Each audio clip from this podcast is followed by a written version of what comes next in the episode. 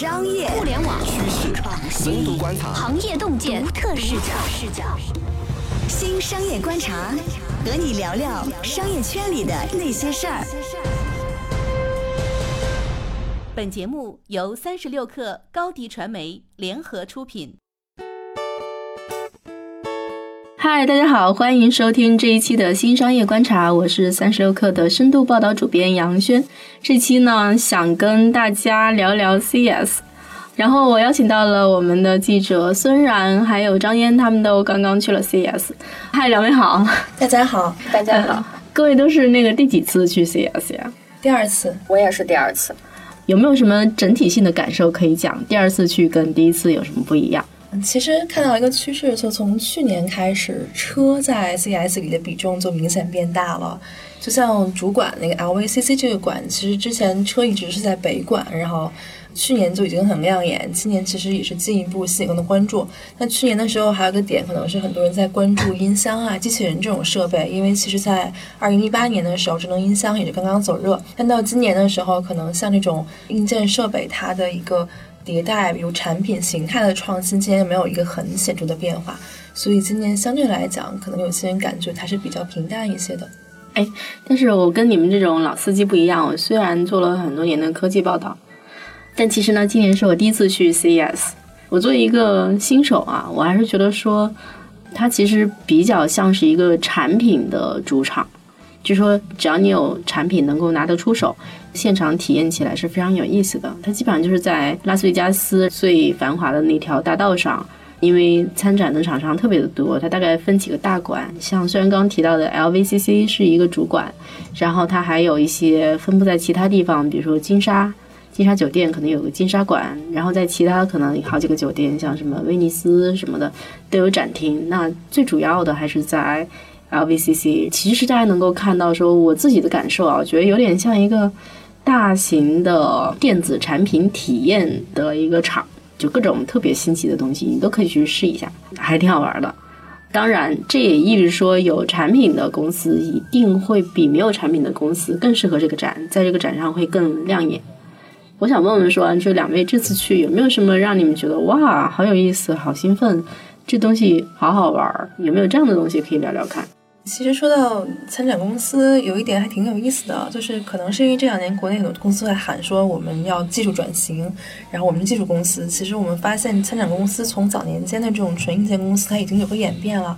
比如说像这两年我们看到今年是美团、华为，然后像京东都已经来了。那其实像美团跟京东以往给我们概念，它可能是更偏重于电商啊、O2O 服务啊。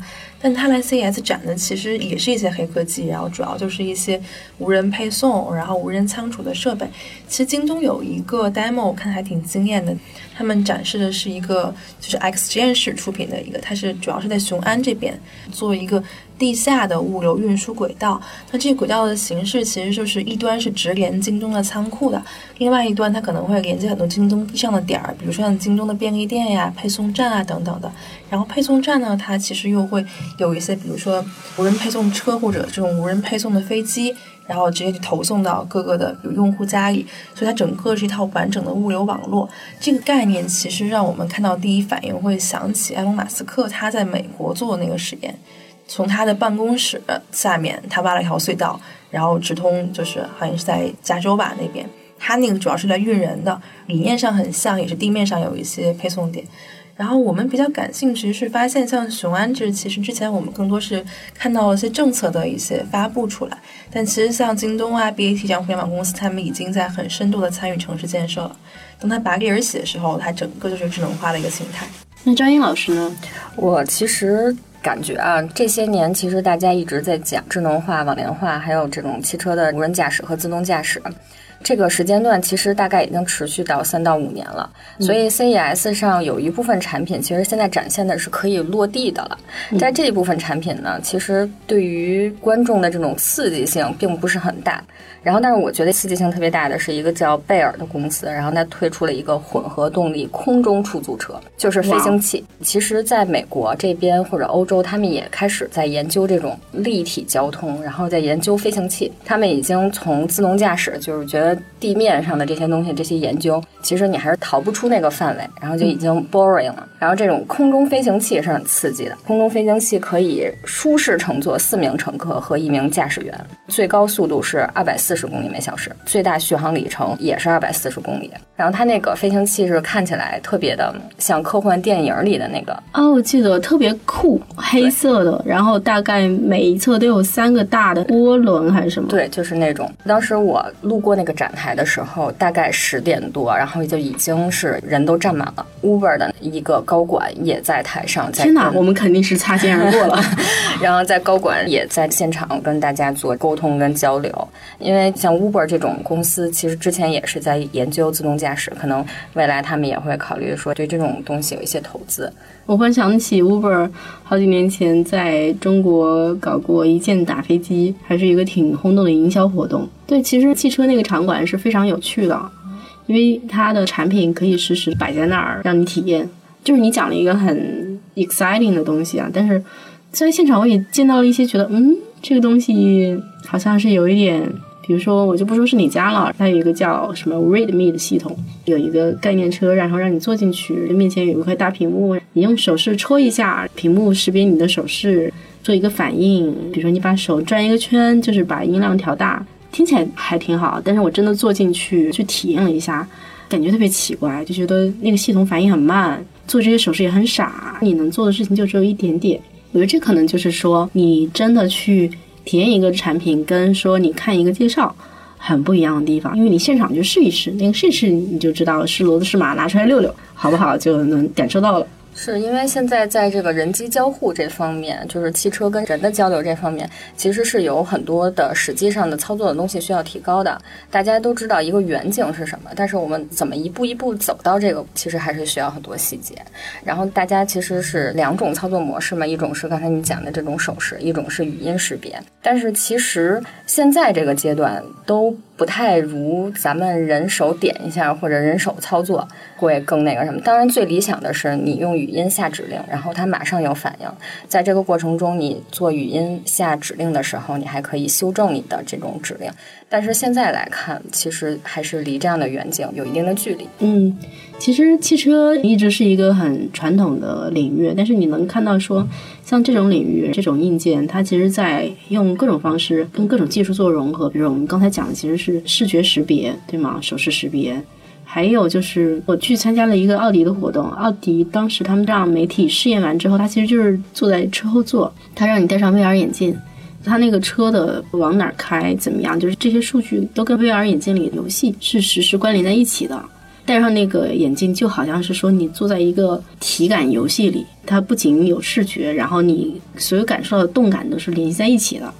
这么说好像就那么回事儿，但是你真的坐进去玩一把，你还是会觉得挺好玩的。同时还有一个有融合的东西，你会发现说，所有的我们觉得是那些什么家电公司。有三星啊、索尼啊那些公司，他们都在做车，还挺神奇的。虽然它可能只是一个很简单的 demo，觉得就是那句特别时髦的话：边界是在消失的。电动车开始有一个发展机会之后，很多人觉得造车的门槛是降低了。在这种科技的领域里面，有很多的科技公司是可以做一些尝试的。现在的这种 demo 版或者是设计和一些脑洞是可以现在展现出来的。但可能离最后的真正的我们想要的那个东西，它怎么一步一步去做，那？还是需要那个。不过我觉得 CES 一个特别好的地方就是帮助人开脑洞。我讲一个我还挺惊艳的 demo 嘛，其实就是必选双足机器人叫 Walker。其实去年的时候也看到这款产品了，他们家一直是做人形机器人的，然后其实最终是想要做这种 to C 家庭陪伴。嗯，其实 to C 机器人它的距离还是蛮远的，因为它又要完成服务功能，它需要有运动算法的结合，它需要很灵活，比如细化到它的手臂能够抓握，然后能够上下楼梯，以及还能够有情感交流这种东西，其实落地很远。但去年的时候我看到的他们展示的是两条腿走路那个样子。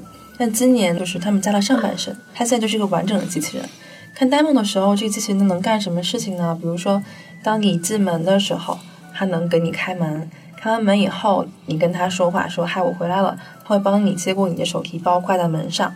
然后你进来以后呢，你跟他说我饿了，他会走到那个食品柜里帮你拿一些饮料啊、薯片递过来给你。这里面其实就有很多技术含量了，比如说当他抓握的时候，该用什么样的力度能够保证既不会把这个东西握碎，然后又可以让它不会是抓不住这个东西掉下去。这里面其实是有很多高科技在里面的，所以其实我看到这个项目的进展，觉得其实比我预想的要快。包括他可能之前大家一直就是担心说，机器人这个东西，那会不会说给人有这种威胁论的感觉，在家里服务？他们这个产品设计上其实有一个很讨巧的地方，就机器人的身高，它第一是很萌，二身高是一米四五的样子。然后这个一米四五其实是一个行业标准。第一，它其实是有点类似于小孩的身高，它不会给你威胁感，然后做的很可爱。第二是一米四五，其实它是综合考虑的，比如说我们平时家里家具桌面的一个高度，如果再高或再矮的话，它可能拿东西就不一定很方便了。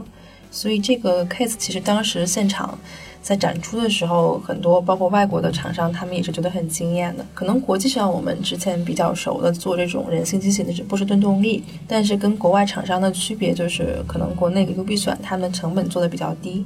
好的，稍事休息，我们马上回来。今年的 CES 出现了哪些令人惊艳的新产品？创业者能从中找到什么新机会？欢迎继续收听《新商业观察》。好的，欢迎继续收听《新商业观察》。这期呢，跟我一块儿聊的是孙然和张嫣，我们都去了这一年的 CES。我印象中，往年就科技媒体经常会发一些说：“哎，这东西好神奇！”比如说机器人、奔跑的狗，这些东西都在 CES 上亮相了吗？机器狗这次我们要看到像波士顿动力那种，但是 U B 选这款机器人它有一个同样功能，就是你踹它一脚或撞它一下，它需要有自动平衡恢复能力。这些细节我们之前看可能是看热闹，但是其实实际场景中这些平衡能力啊什么都是有用的。然后今年还有机器人吧，可能。什么样都有，比如说会跟着你走的旅行箱，你往它面前站三秒，然后它就会识别你的体态，然后就跟着你跑。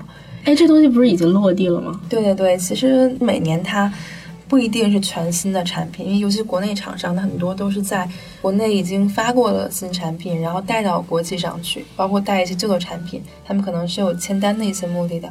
然后还有一些机器人产品，可能我们看到就感觉比较，比如说有专门给狗做的机器人，就是陪狗狗玩儿。然后一个小子在那不停的蹦啊蹦啊蹦啊，很多产品可能大家刚开始会觉得说，哎，这东西做出来有没有用呢？但是其实我们换个视角，它可能是一个创新中的一个产品阶段，它可能再往后一个周期，它可能就会发现刚需点或者变一个形态，可能就更有意思。你再有个点，其实尽管今年我们看到，比如硬件新品，没有像智能音箱这种全新出来这种品类可以成为一个中控硬件，但是其实像这种大的语音输出厂商，它也是有迭代的，比如说 Google 的场馆。Google 它今年做的场馆里面，它有很多 demo，其实都是把一个能够语音交互的那种平板电脑放在各个房间里面，比如厨房啊、卧室啊，然后让你跟它交互。它是推那个 Google Assistant，对，是的。然后其实我们比较欣喜的进展就是，今年虽然没有新一件产品出来，但是它的设备接入量大幅提升了。包括 Amazon 的 Alexa 也是各种各样更多的一些品牌吧，还有电器。其实之前也有人讲这样的观点，说我们如果现在拿音箱这种设备接入量去跟 iPhone 比的话，其实差得很远。但是你发现它上升趋势很快，所以其实真的可以说，在这种家庭场景里面是未来可期的。我印象中好像是业内人士在说，我们去看 CS 的时候，应该有几个标准，对吧？中间有一个就是说离落地不远，这可能是一个评判说这个产品好不好的一个标准。嗯，是今年其实很多 demo 明显细化了，相当于去年可能看到的是脑洞，那今年就更细一些。比如之前我记得京东还有天猫都有一些 case，可能展示一些类似于化妆，就是那种化妆镜，然后你可以去试口红的颜色。这一步其实之前我们看到的产品已经这样了，但是其实它更往进一步是，你可以直接在设备上下单，它可以直接连到后面的仓库，这些其实都是一些更实用的功能，所以感觉今年其实更接地气的一年。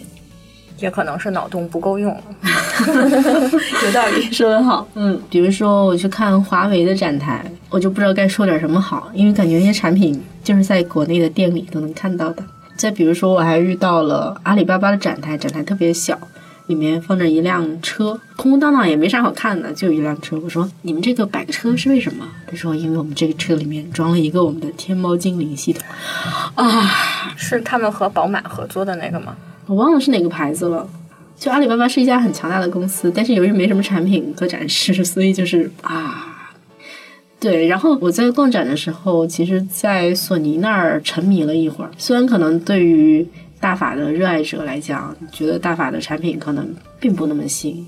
相反，像旁边三星的那个展台非常非常的热闹，他们有些很有意思的产品应用，比如说他们就电视机这东西，其实大家都已经谈很久了。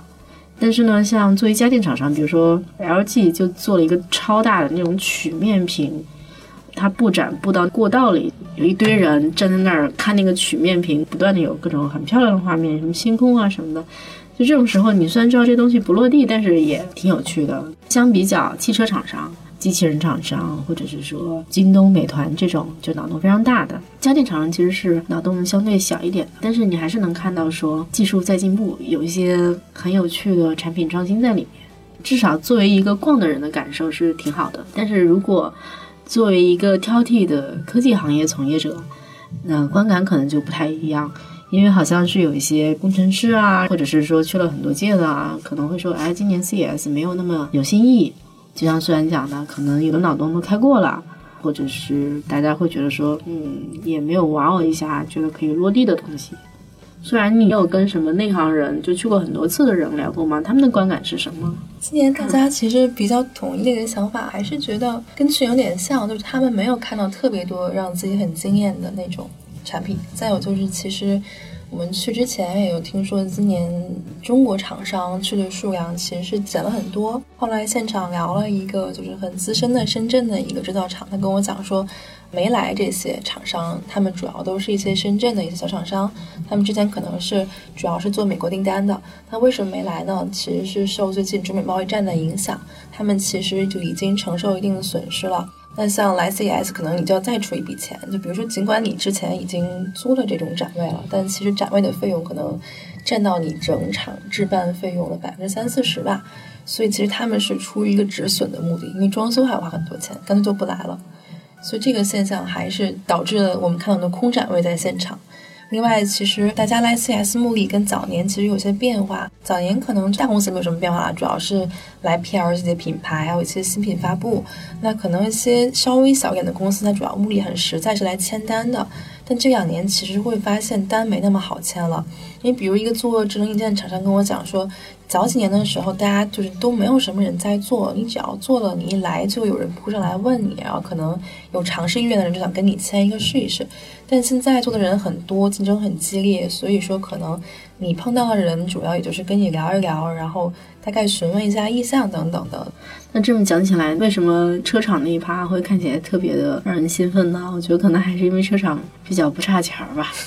其实今年自主品牌或者说我们本土的企业去 CES 的也少了。今年其实只有红旗和拜腾，然后拜腾也是 B 轮一汽领头的，就只有这两家去了，而且展位其实也都不是特别大。但是有一个趋势是，其实传统的车展是很没落的。像去年十月份法国的车展更萧条，就是它的那个人流量，我觉得有 CES 的二十分之一。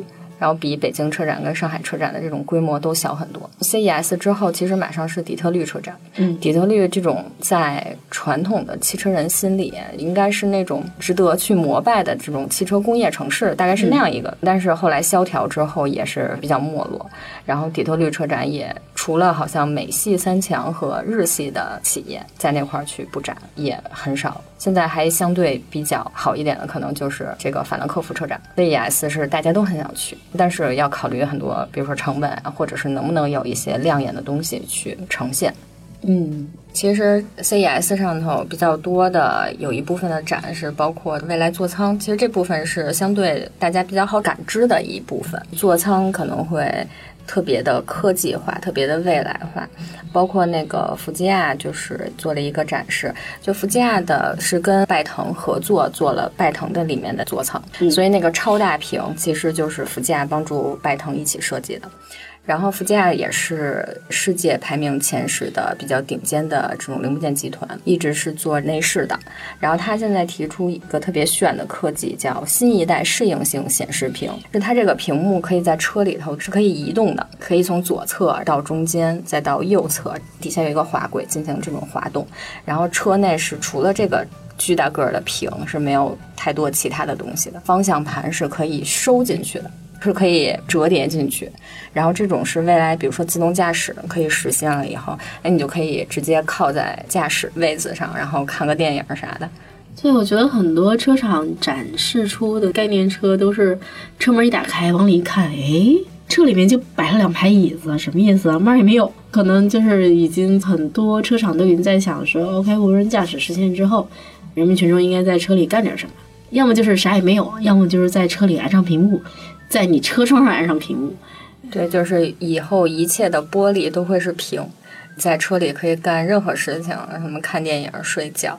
对啊，对啊，我忘了是哪一家，三星还是哪一家，他们也展出了那种透明的，但是你也可以是一个显示屏的那种屏幕。这个应该技术上都是可实现的吧？是这种辅助车场景以后可能衍生出来内容创业，其实还挺有意思的。就是在车里到底应该看什么样的内容是比较合适的。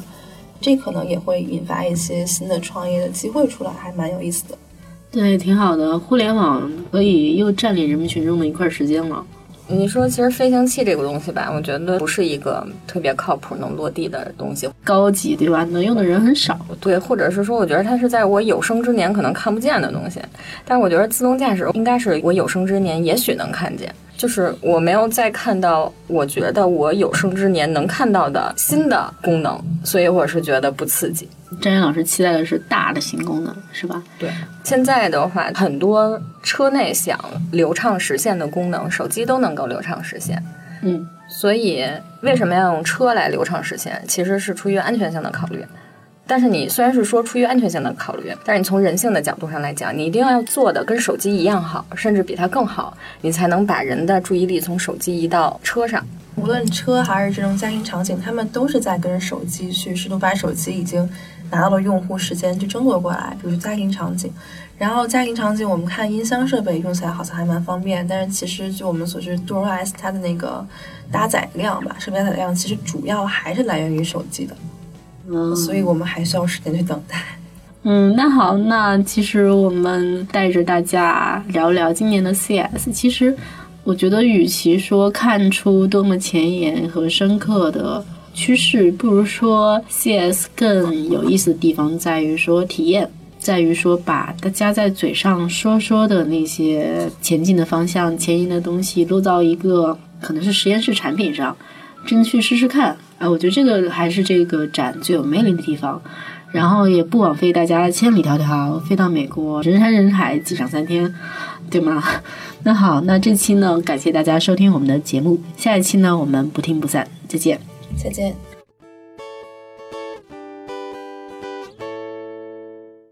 欢迎添加克星电台微信号，微信搜索“克星电台”的全拼，加入我们的社群，一起交流成长。高迪传媒，我们制造影响力。商务合作，请关注公众号“高迪传媒”。